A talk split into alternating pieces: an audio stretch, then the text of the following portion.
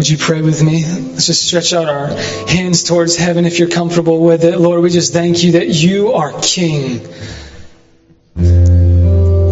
Lord, I know in life it feels like on many days that we're just falling apart, that circumstances are chaotic around us and we're just trying to get through the next day. But Lord, it says in Scripture that you will never grow tired or weary. You are our strength.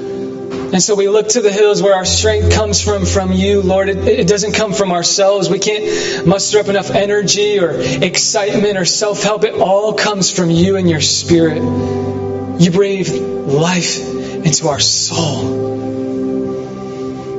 So, Lord, over the next few moments, we just say, Welcome, Holy Spirit. We pray that we would be transformed by the living God that you would show us, Lord, where we need to grow, where we need to step out in faith, where we need to come into agreement with what Scripture says, Lord. And there's so much importance with a physical posture of surrender to the Lord because it reminds us of who is on the throne and it reminds us that we are not our own God, that we can never provide for ourselves, but He is our provider. He is Jehovah Jireh. He is Emmanuel, God with us. So, Lord, we just fix our eyes on you. We worship you. We exalt your name in this place. And it's in Jesus' name. Everybody said, Amen. You can go ahead and have a seat. The Lord has been on the move today. Amen so many different testimonies and stories. I just want to say welcome. If this is your first time to One Church, or you've been here for months, or maybe you're watching online, I don't know where you're coming from, but I want to share three different things before we start. Number one, you belong here before you believe. So if you're like still figuring out what you believe about church, whether you're watching online or watching this on YouTube later, we just want to say welcome to the table. Jesus welcomes you to the table. The second thing is this, I don't want to just reach those who are far from God, but we want to unleash those who are already believers that are saying, man, I just want to go deep. I want a challenging message. I want to speak to you this afternoon as well. And the third thing is this I don't want to preach at you, but I want to talk with you. We got a smaller crowd for the 1 p.m., so like you can talk with me, all right? Like we could be a big small group right now. That's okay. We can get to know one another. So I don't want to just stand up here and act like I have it all together. This is not a message or a word to say, hey, I figured it out and follow me. This is me saying, man, I'm just a work in progress and I pray that my testimony and the word that God's put on my heart will just encourage you and empower you. Uh, is that cool? Let's pray together one more time. Let's go to the Lord. Jesus, as we approach your word, we know that your Bible, your word is alive and active, sharper than any double edged sword. It's different from any text known to man because it's alive. Because it speaks to our very specific situation. This isn't a book that we pick off the bookshelf and just say, oh, this was cool for yesterday. This is revelation for today, Jesus. It's transformation today. So everyone under the sound of my voice, whether they're online or in the room, we just say, Holy Spirit, would you breathe fresh life into us? Would you lead us? Would you correct us? Would you rebuke us? Would you encourage us? All scripture is God breathed and used for the teaching that we need in our hearts, Lord. So we're going to give you the glory in advance. And it's in Jesus' name everybody said, Come on, everybody said, Amen. Yes. Our first sermon series, as we started out One Church, is called Now. And some of you in the room, you know me really well. So you're like, okay, I've seen this, this, uh, I've seen this coming from like a mile away, okay? Like we got a basketball goal back there. Yes. But the scripture and the things that were on my heart as I was preparing for the first couple weeks of One Church was the word now would not leave my heart. It wouldn't leave my mind. And I believe God speaks very detailed to the moment to the situation, to the scenario. And so I, I, took a step back and I started to reflect on everything that's going on in our world, right? With COVID and the racism and the division, the political tension, like all of it. I felt like the Lord was just saying, in the middle of all of this, the time is now. Like now is the time to make a move. Now is the time to go all in for God. Like we've procrastinated for way too long. We've been one foot in, one foot out for way too long. Like now is the time. And so I want to build off of last week's message. I'm not going to talk about sports this week. Is that okay? Some of you are like, praise the Lord. I don't, I am not tracking with you. The title of today's message this afternoon is this, living now for the next life. All of us in this room, watching online, all of us will meet God face to face one day. Like, isn't that a crazy thing to think about? Like, there's so many different things that we imagine in our life, right? Maybe one day we'll get married, or maybe one day we'll do this and that, and we'll go to that vacation, but like, all of us are going to meet God face to face. We're going to bear an account of our life to Him. Isn't that crazy? And so last week we talked about that idea, but I want to take it a step further and I want to talk about how, if this is true, right? And we know it's true. We know that we can put our hope and our trust on Christ. He's a solid foundation. He's the same yesterday, today, and forevermore. Knowing that this is absolute truth, then it should radically change the way that we use our time, talent, and treasure. And that's just what I want to talk to you about for the next few moments. I find it really interesting how much our culture obsesses over retirement. And I was joking with the services today, the people that have been attending, that for me, when I walk into a, a situation where they're talking about like retirement, all those fancy like 501c3, 401k, IRA, like anybody like intimidated when you walk into a conversation like that. Okay, maybe all of you are financial wizards. I don't know where you're at. But for me, when we signed Leanne up for uh, an IRA, we rolled it over from her account, and I'm just getting to know the language, okay? But as I was preparing for this message, thinking about our eyes set on eternity, right? Like life is here today, gone tomorrow. No one knows how much time we have left. I began to think about how interesting it is that as a culture we just obsess over this idea of retirement.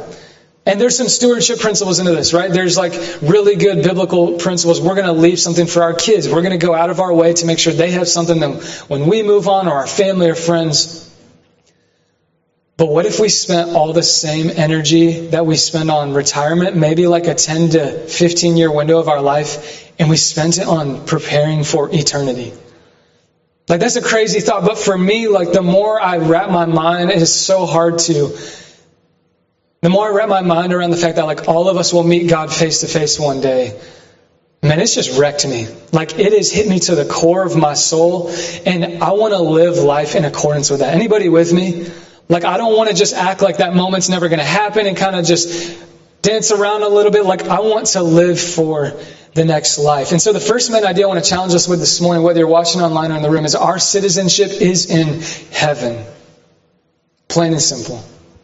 I love how Philippians puts it chapter 3, Paul says this, For I have often told you before, and now tell you again, even with tears, many live as enemies of the cross of Christ. You're either all in or you're all out when it comes to Jesus. Their destiny is destruction, like it's a heavy message, right? Their God is their stomach and their glory is in their shame. But I love this. He says, their mind is set on earthly things, but our citizenship is in heaven. But we were made for a different country. We were made for a different life. This life is not the end all be all. And we eagerly await a Savior from there. Throughout Paul's writings in the New Testament, like anybody heard of Ephesians, Philippians, 1st and 2nd Timothy, like all these letters, anybody just raise your hand if you're with me. Throughout all of these messages, I encourage you to go back and look into it deeper. It's flooded with Paul awaiting the day of the Lord. And what's so interesting is Paul was like just walking with the disciples, the earliest group of believers. Like to think that Jesus would come back in his lifetime was pretty crazy. But here we are, you know, hundreds of years later, and everything in his life boiled down to the moment when he would meet God face to face. 1 Timothy 6 7, it won't be on the screen, it just says this so simple. For we brought nothing into the world and we can take nothing out of it. Like all the things that we obsess about, our status, our success, like saving up for our future dream house or dream boat, like all of it will vanish in a moment. And what's left will be our relationship with God and our relationship with people. And so as we're starting this church, I felt like, God, I don't know where we go into scripture, but something in my spirit is telling me we have to start with the end in mind. And everything else will be seen in reverse from that moment. Everything that we do with our time, talent, treasure must be dictated from the moment that we meet God face to face. Another scripture that stands out to me about this idea of even managing our time, talent, treasure. Ephesians 1 says this You were included in Christ when you heard the message of truth. So when the gospel is proclaimed that Jesus died on the cross, he rose from the grave. It's up to us whether we want to receive that message or not. But when you believed, if you're a believer, you were marked in him with a seal, the promised Holy Spirit, who is a deposit guaranteeing our inheritance. I love that. Not an earthly inheritance, but a heavenly one. That no one can take away, that no one could steal. So we know time is short. Like you're hearing my heart already this morning. If you're with me, just say amen. Okay, come on. Like you know that there's a level of urgency from the Lord, from the Word, even from me this morning, but there's things in our life that are holding us back. And for each of us, it's going to look different, right? Like we're all different. We're all made on purpose, unique individuals. But just because the Lord, right, we just sang about it, like just because the Lord would tell us we're a lion, if we're still caged up, then what are we going to do with it, right? And as I was preparing this message, I didn't share this with the first two services, but I just feel led to say this like, you can be a lion, you can have all these things going for you, but if you're still living caged up, how is that going to change the world? What are the things that are holding you back? And that's why we chose the word unleash. My prayer for the next few moments is that God would unleash us from things that are just holding us back, that are holding us captive. When Jesus came, he said, I came to proclaim freedom for the captives.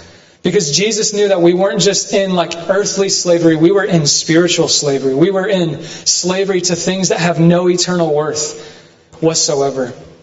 So I want to challenge us with this idea this morning. Number two, God has a customized calling for each of us. I want to look at a story with you for the next few moments of Abraham. And Abraham was a, a crazy dude that decided to, to go all in for God at all the costs. No matter what people would think about him, no matter what people would say about him, it says in the Old Testament, Genesis 12, 1 through 4, the Lord came to Abram and he, he said, Go from your country, your people, and your father's household to the land I will show you. God is calling him. He's got his phone number, right? Verse number two, it says, I will make you into a great nation. I will bless you. I will make your name great. Feel the weight of this calling. All the peoples on earth will be blessed through you. This is a, a, prophetic story of when the Israelites would later inherit the promised land. Anybody with me? Have you ever heard of the promised land? Okay, like I don't know the, the Father Abraham story if you grew up in church, all right? So don't ask me Father Abraham. I don't know any of that. Uh, I grew up in church, but I, I, don't know if I was paying attention that close when I was that younger. Uh, sorry, Mom and Dad. I know you're in this service with me. But uh, no matter who you are, this is just where I want to start with. You are called to a higher purpose. All of us a heavenly purpose, an eternal purpose. You are made on purpose for a purpose. Like you're not just here on accident. You're not just here because you poofed from a Big Bang Theory. Like you are here because God created you and He has a purpose for you. But I don't want to just stop there because even though we're made for more than all of that stuff, when we realize we have a heavenly calling, so many of us get caught up in this idea of comparison. Comparison is an enemy of our calling, is the next phrase I want to share with you. Comparison is an enemy of our calling. So when you're thinking about this idea of comparison, some of us are like, okay, what are you talking about, Andy? I'm talking about like when you get on social media and you're looking at somebody else's highlight reel, right? And maybe something good just happened in your life. Maybe you got a new job. Maybe you advanced in your company. I don't know. And then you get on Instagram and you see someone else's life and you're like, I wish I had their life. Or I wish I had their spouse. Or I wish I was, maybe that's another conversation. Uh, maybe I had someone like their spouse, right? But we get in this mindset of comparison where we're like, man, no matter how hard I try, I feel like my life will never be like theirs. And it's just slavery. I don't know if you struggle with this, but I definitely do, if I'm just being real. Like, there's so many times where God blesses me, and then I get online and I'm like, I gotta stay away from social media because it messes with my head. Comparison is an enemy of our calling. But for me, I feel like over the past couple years, the Lord has had to teach me and rewire my brain to see, Andy, I have a specific calling, a specific inheritance with your name on it, with a lane that you are called to run in. So you're not trying to be like the person to your left or to your right. The Lord tells Joshua before he goes into the promised land, do not turn to the left or to the right. Don't be comparing yourself. Don't be looking at what they're doing, but I have a calling for you to be strong and courageous and to lead. This is what the Lord was teaching me the past couple years is when you know you are customized, you win the battle of comparison. And then you're not trying to live someone else's life because when we stand before the Lord on judgment day, he's not going to ask you, "Hey, did you fulfill Joe's life?" He's going to ask you, "Did you fulfill the call that I had on your life with your name on it?" And I feel like in, in, our Instagram, social media age that we live in, even as believers, right? Like we get caught up in this and we start obsessing over things that are just distracting us. That's the next main idea that I want to challenge us with this morning. We must, we must silence distractions to receive discernment. Those distractions are going to look really different for each of us. Turn to your neighbor and just say, Can you hear me? Turn to the person behind you, and say, Can you hear me? Not just shout it at me, just say, Can you hear me? All right, I can hear you. Discernment is a churchy way of just saying this knowing the difference between God's voice, our voice, and Satan's voice. And the truth is this many of us know the calling that we have on our life, but we don't have the discernment to walk it out. Like we know we're called to a higher purpose. We know we were made for more than just watching Netflix and getting drunk and waking up depressed. Like maybe you've heard that before, but if we're going to walk in that calling, we have to know how to hear God's voice. If we don't know how to hear God's voice, we won't walk in the fullness of that calling. Genesis 12:8. Let's go back to the story. I love this. Abraham, when he got this calling, verse 8, he went on toward the hills east of Bethel and pitched his tent. It says this several times over and over that Abraham pitched a tent. He pitched a tent. He had to get away from all the noise and the distractions of life. Like, let's just be real. We live in that Instagram, McDonald's, Starbucks culture. Ding after ding after ding after ding. Like, man, when I deleted my Bleacher Report app for like two days, I was like, Man, it felt like the whole world was trying to get a hold of me. And it was just Bleacher Report, right? Like, let's just be real. But we're so distracted with all these things. Here's the truth. If the devil can't make us bad, he'll just make us busy. I heard an acronym one time. My dad told me this is busy stands for being under Satan's yoke. And of course, sometimes it's a good busy, sometimes it's a good stress. Man, you know, when we talk to, to one another, let's just be real. You say, hey, how are you doing? The common response is, man, I got a lot going on. Man, I'm just so busy. I'm just so, we have like normalized a culture of anxiety and overworking and over binging just because we're, we're just Americans. This is just what we do. When we're at the airport, we have walkways that help us fa- walk faster, right? We have like crazy things, but we don't know that the Lord just wants us to slow down for a second and one of the things that I shared with the last service, I don't know if people are never going to come back because I said this, but I feel like there's a lot of people, even in the body of Christ, we're so distracted with where we lie in all these issues. Are you mask? Are you no mask? Are you vaccine? Are you no vaccine? Are you Democrat or are you Republican? Can I tell you that I see the good and the blend on both sides? And can I tell you that we are so distracted with majoring on the minors?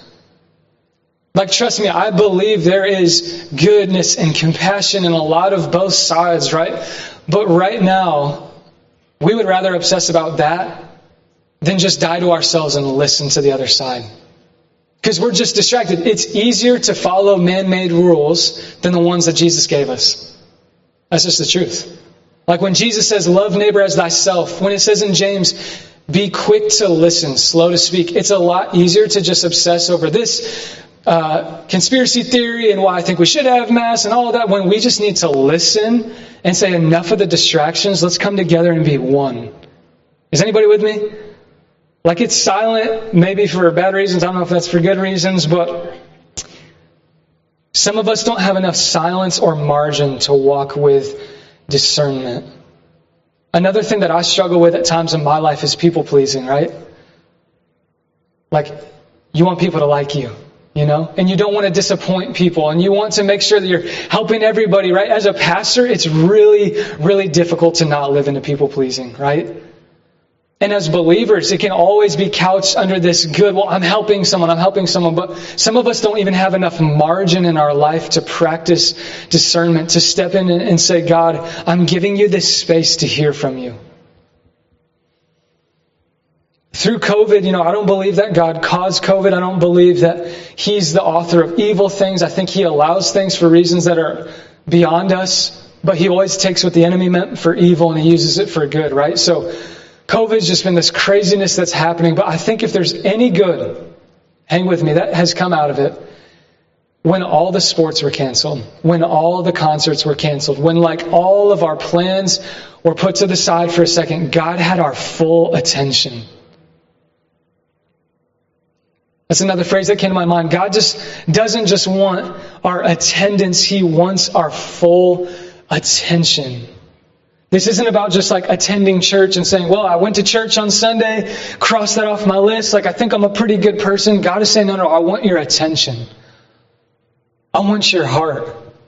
Matthew 6:21 says this, where your treasure is, there your heart will be also. Think about the things that we have emotionally attached ourselves to, like sports, like climbing the ladder of success, like Instagram, like all of these things. Here's the truth whatever holds our attention holds our heart. Jesus says, if the eyes are full of darkness, then the whole body's full of darkness. He's basically just saying what we meditate on, what we research on and obsess about, eventually that's going to get into our heart. And then out of the overflow of our heart, the mouth speaks, right? Whatever holds our attention holds our heart. And we just came out of 21 days of prayer and fasting as a team. It's been amazing to hear all the testimonies online and in the room for the services the past couple weekends. But fasting is basically this, right? It's another Christian cliche term that most people are like, I don't know what fasting is. Like, what do you mean? It's basically opening a door, not like Narnia, not, I'm not going there, okay? It's opening a door to a fresh awareness that God is with us, that His presence is with us. When we get addicted and we get distracted with all these things like Instagram and TV shows and this, that, and we just have busyness after busyness, fasting is like, I'm going to put that stuff away for a second and I'm going to renew my focus on the presence of God with us. Does that make sense? It's a simple thing that we've made super complex. But I remember, you know, just another way to look at this is my wife and I went on a vacation recently. We went to a training down in 12 Stone uh, in Atlanta, Georgia. I got Leanne's in the back with me. And uh, it was our first time traveling as a family with our little baby girl, okay? And like everybody in the airport knew it was our first time traveling with a baby girl, okay? Because we had to have this thing all planned out. We were always the last ones at the gate. Anybody traveled with like little babies before? You're like, okay.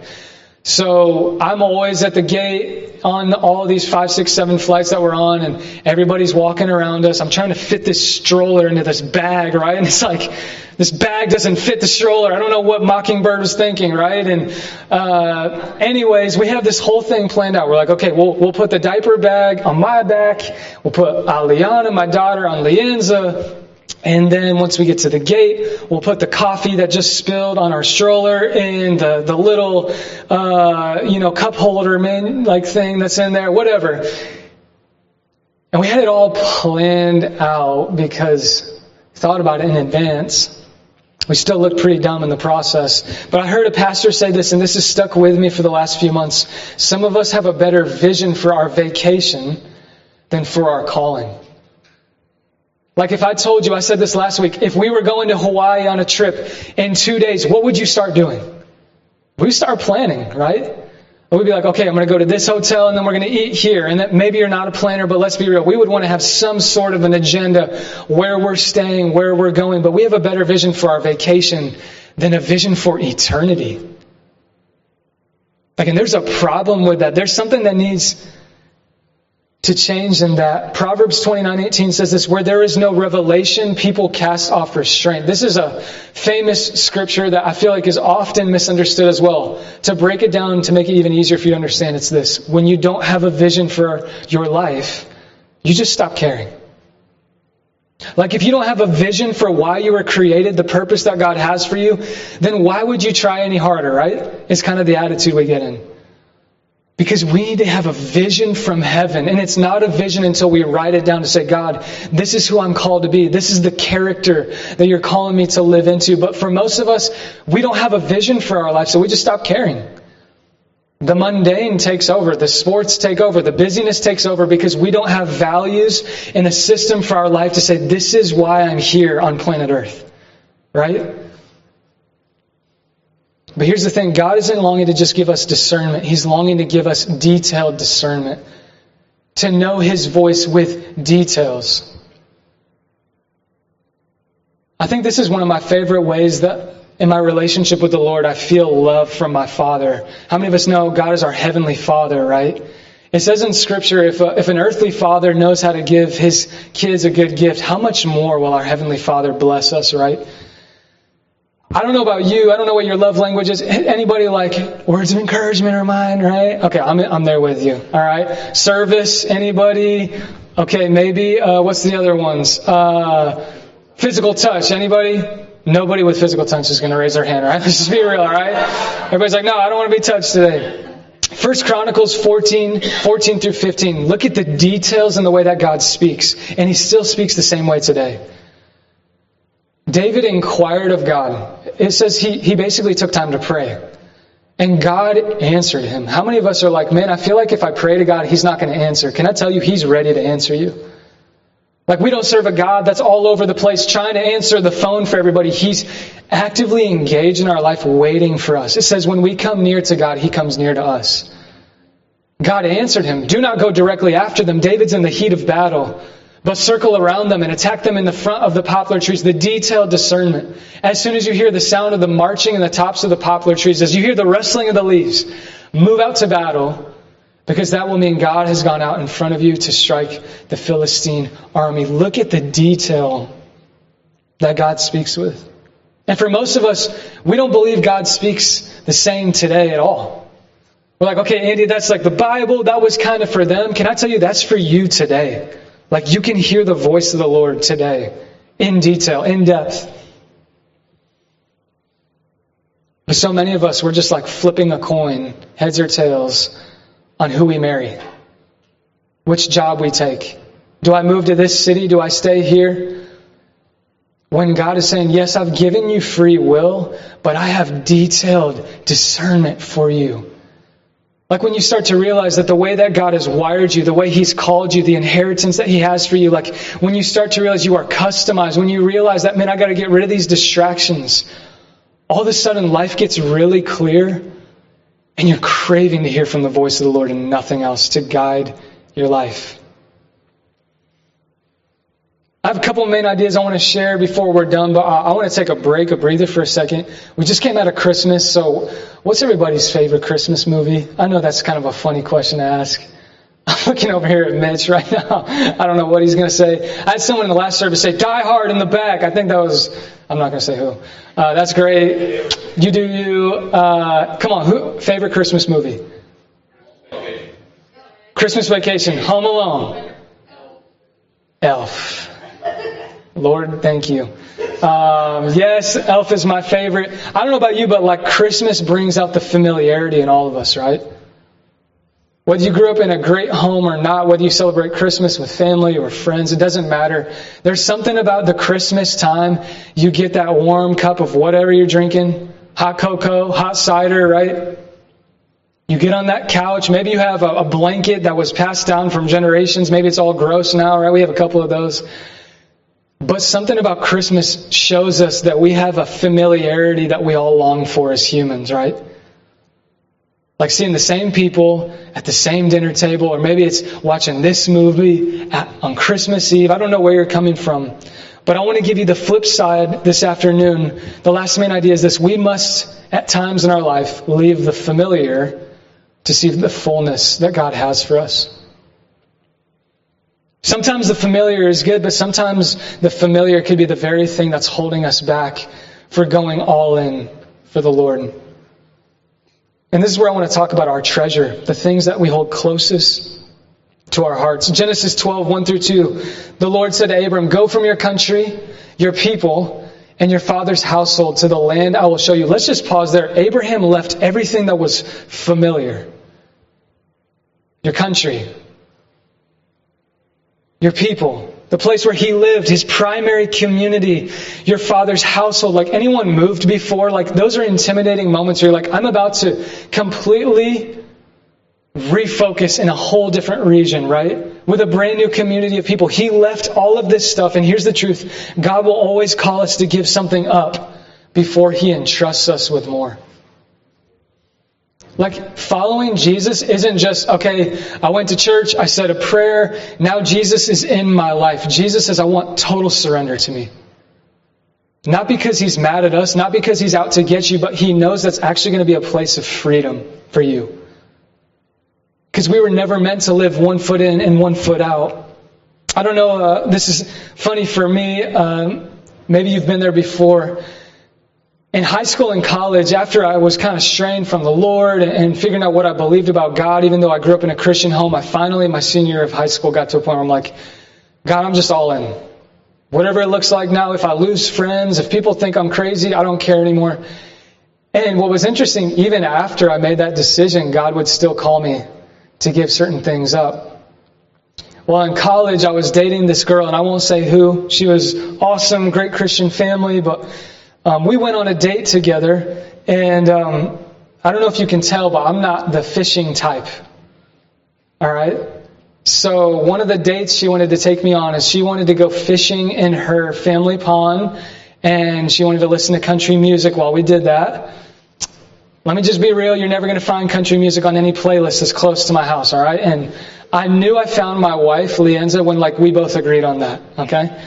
Um, but I'll never forget this. Like thinking about the fact that God still speaks today. I mean, I've experienced that.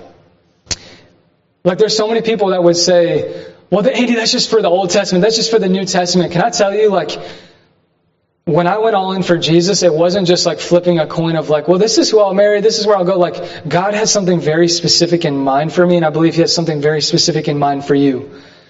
And I remember being literally in this bathroom at her house. I'm hanging out with her family and I go in there and I don't know about you, I'm weird, but I go into the bathroom and I pray sometimes to clear my head because I'm like, I'm a social person, but sometimes I get caught up in my head.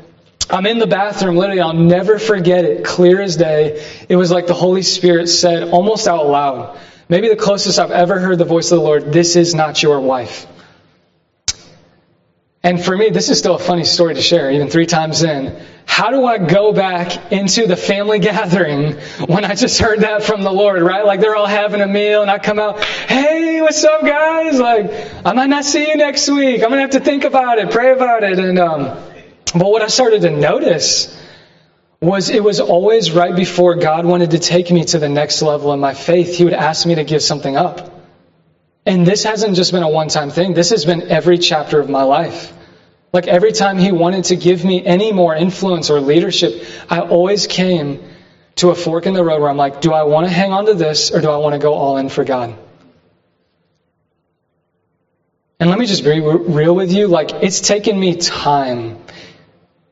I heard someone say that the more mature that we are in the Lord, our yes gets quicker.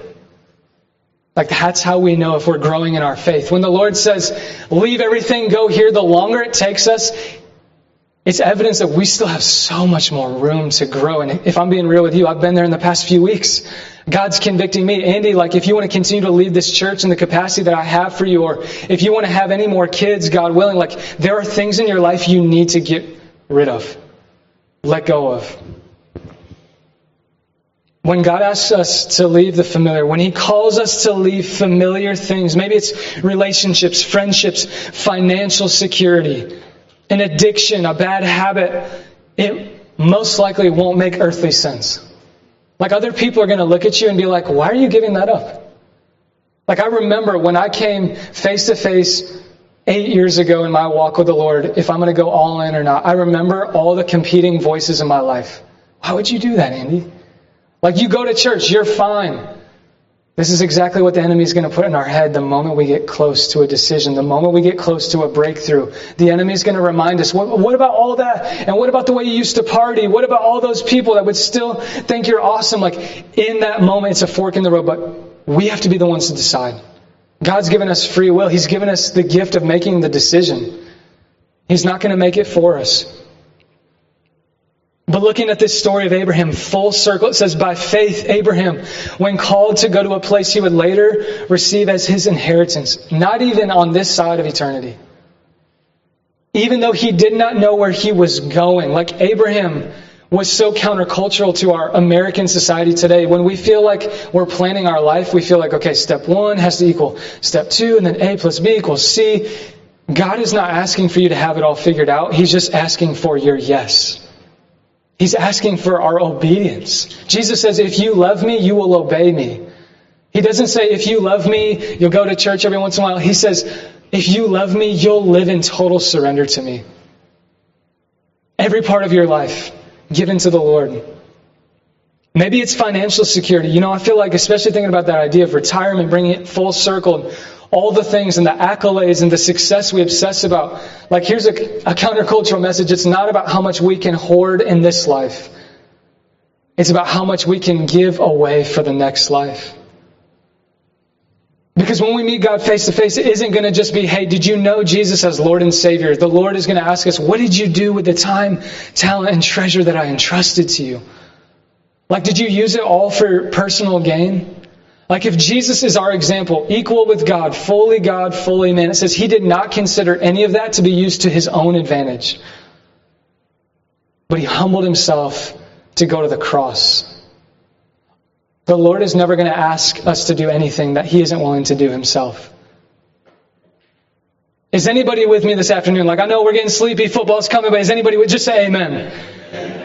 Come on, man. Like, I'm excited about this. I hope you're excited. Matthew 6, 19 through 21 says this Do not store for yourselves treasures on earth, because things can take that away.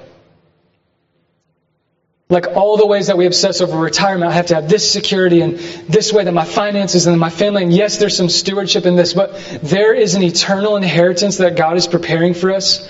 Jesus says, I am preparing a place for you that no man could take away, that no one could break into your house and steal your new expensive X, Y, and Z.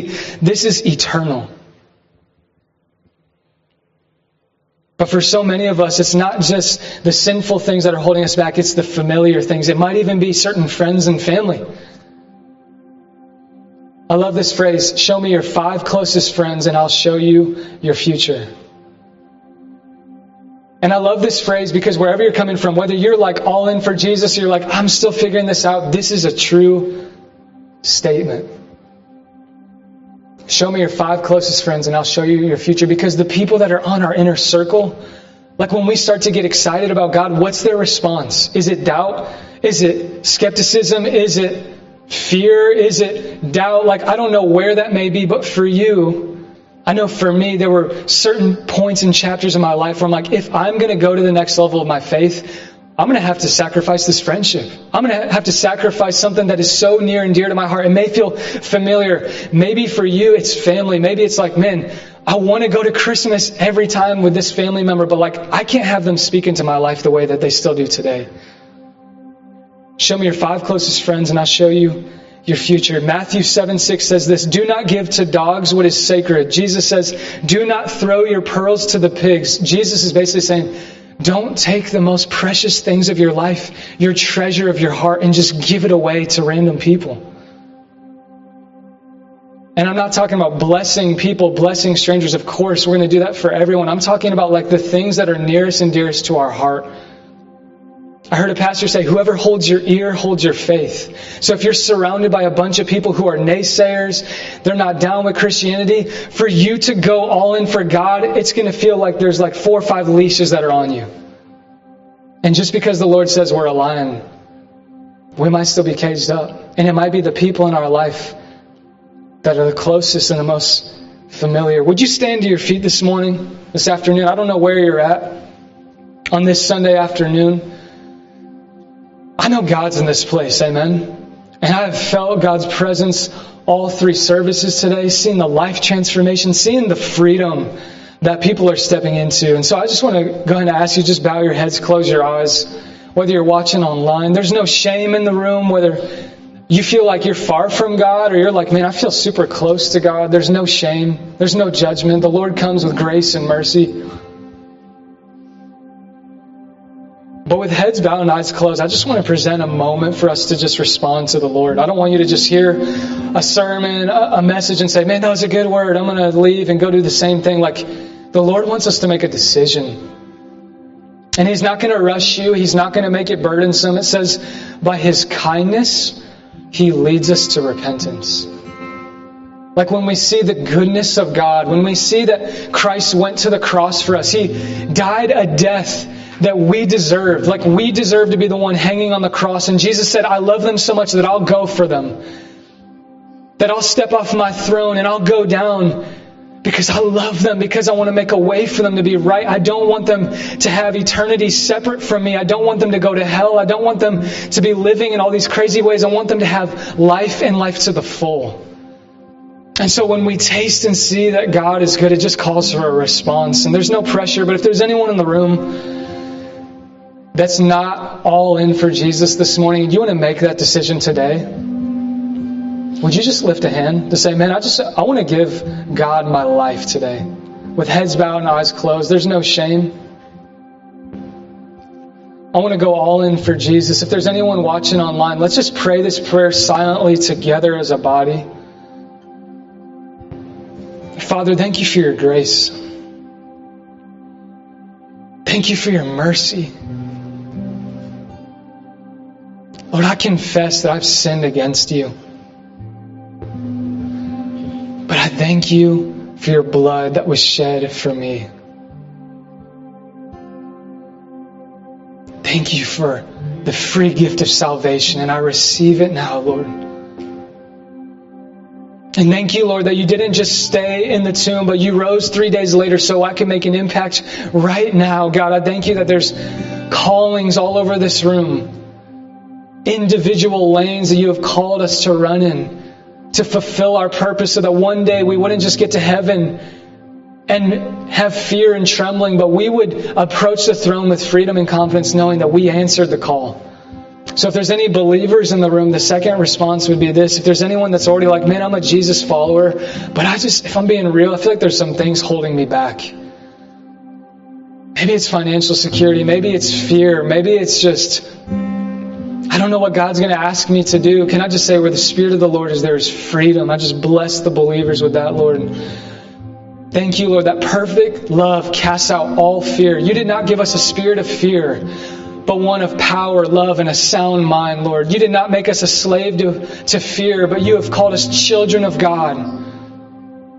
Lord, we thank you that your plans for us are better than we could ever ask of, dream of, or imagine. So if there's any believers in the room, would you just lift a hand to say, man, I feel like there's something holding me back? Maybe it's just a pattern. Maybe it's social media. Maybe it's comparison. Would you just lift a hand? There's no shame. You can put your hands down. I just want to pray, Lord, whatever is holding people back in this room, I pray in Jesus' name that you would unleash us right now, today. Lord, I thank you that we can come out of agreement with things that we have binded ourselves to. Maybe it's a family generational stronghold. Lord, I come against family generational strongholds in Jesus' name in this service. Maybe it's an addiction to alcohol that was passed on. Maybe it's a, an addiction to pornography that was passed on. Lord, thank you that it's broken in Jesus' name. You are setting people free. You are proclaiming freedom for the captives this afternoon, Lord. Give you the glory, Lord. And I pray that we would be able to live now for the next life. And it's in Jesus' name everybody said.